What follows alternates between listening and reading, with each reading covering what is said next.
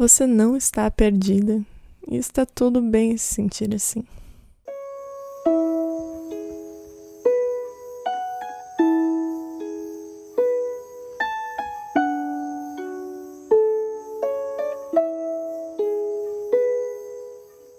O sentimento que você talvez esteja sentindo vem de condicionamentos, ideais, pensamentos, valores, coisas que outras pessoas pensam, falam que está correto. E, consequentemente, a gente acredita que essas ideias, valores, pensamentos está correto, é o que a gente deve seguir. Então, esse sentimento de se sentir perdida vem de tentar nos conectar com algo que não é nosso. E isso é muito normal. Então lembre que está tudo bem, que o que você está sentindo é realmente um desalinhamento com uma opinião do outro. Quando isso acontece, lembre sempre de conectar com a sua verdade, com o seu coração. O que é correto para você? Entender que talvez essa dor, essa ansiedade, angústia não vem de você, mas sim uma projeção do outro em relação ao que você deve sentir. Então, quando esse sentimento de estar perdida acontece, lembre do que realmente é verdadeiro para você.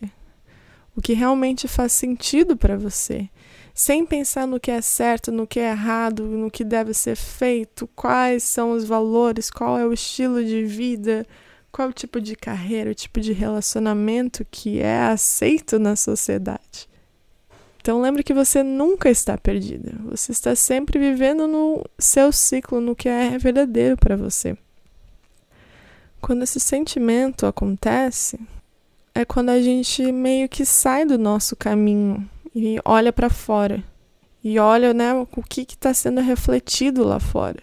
Então, quando essa angústia acontece, a gente deve voltar para si mesmo, nosso próprio coração, as nossas próprias respostas e encontrar pessoas que podem te acolher, que podem entender que você não está perdida, que você não está louca de sentir o diferente, de querer fazer o diferente do que é aceito, do que é correto, né? Seguindo os padrões da sociedade e que está tudo bem sentir diferente.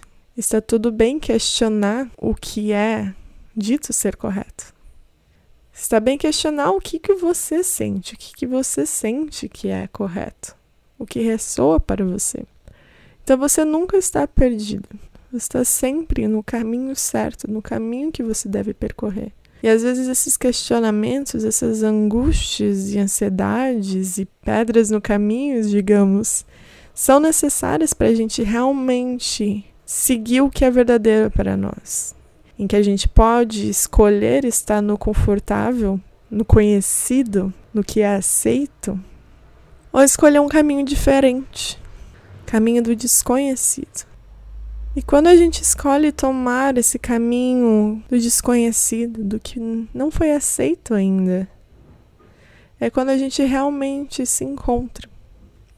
Quando a gente realmente escuta o que é verdadeiro para nós quando a gente sente que está vivendo uma certa situação, um certo momento que ressoa para nós, que é verdadeiro para nós, e a gente se encontra ali, esse é o nosso verdadeiro caminho.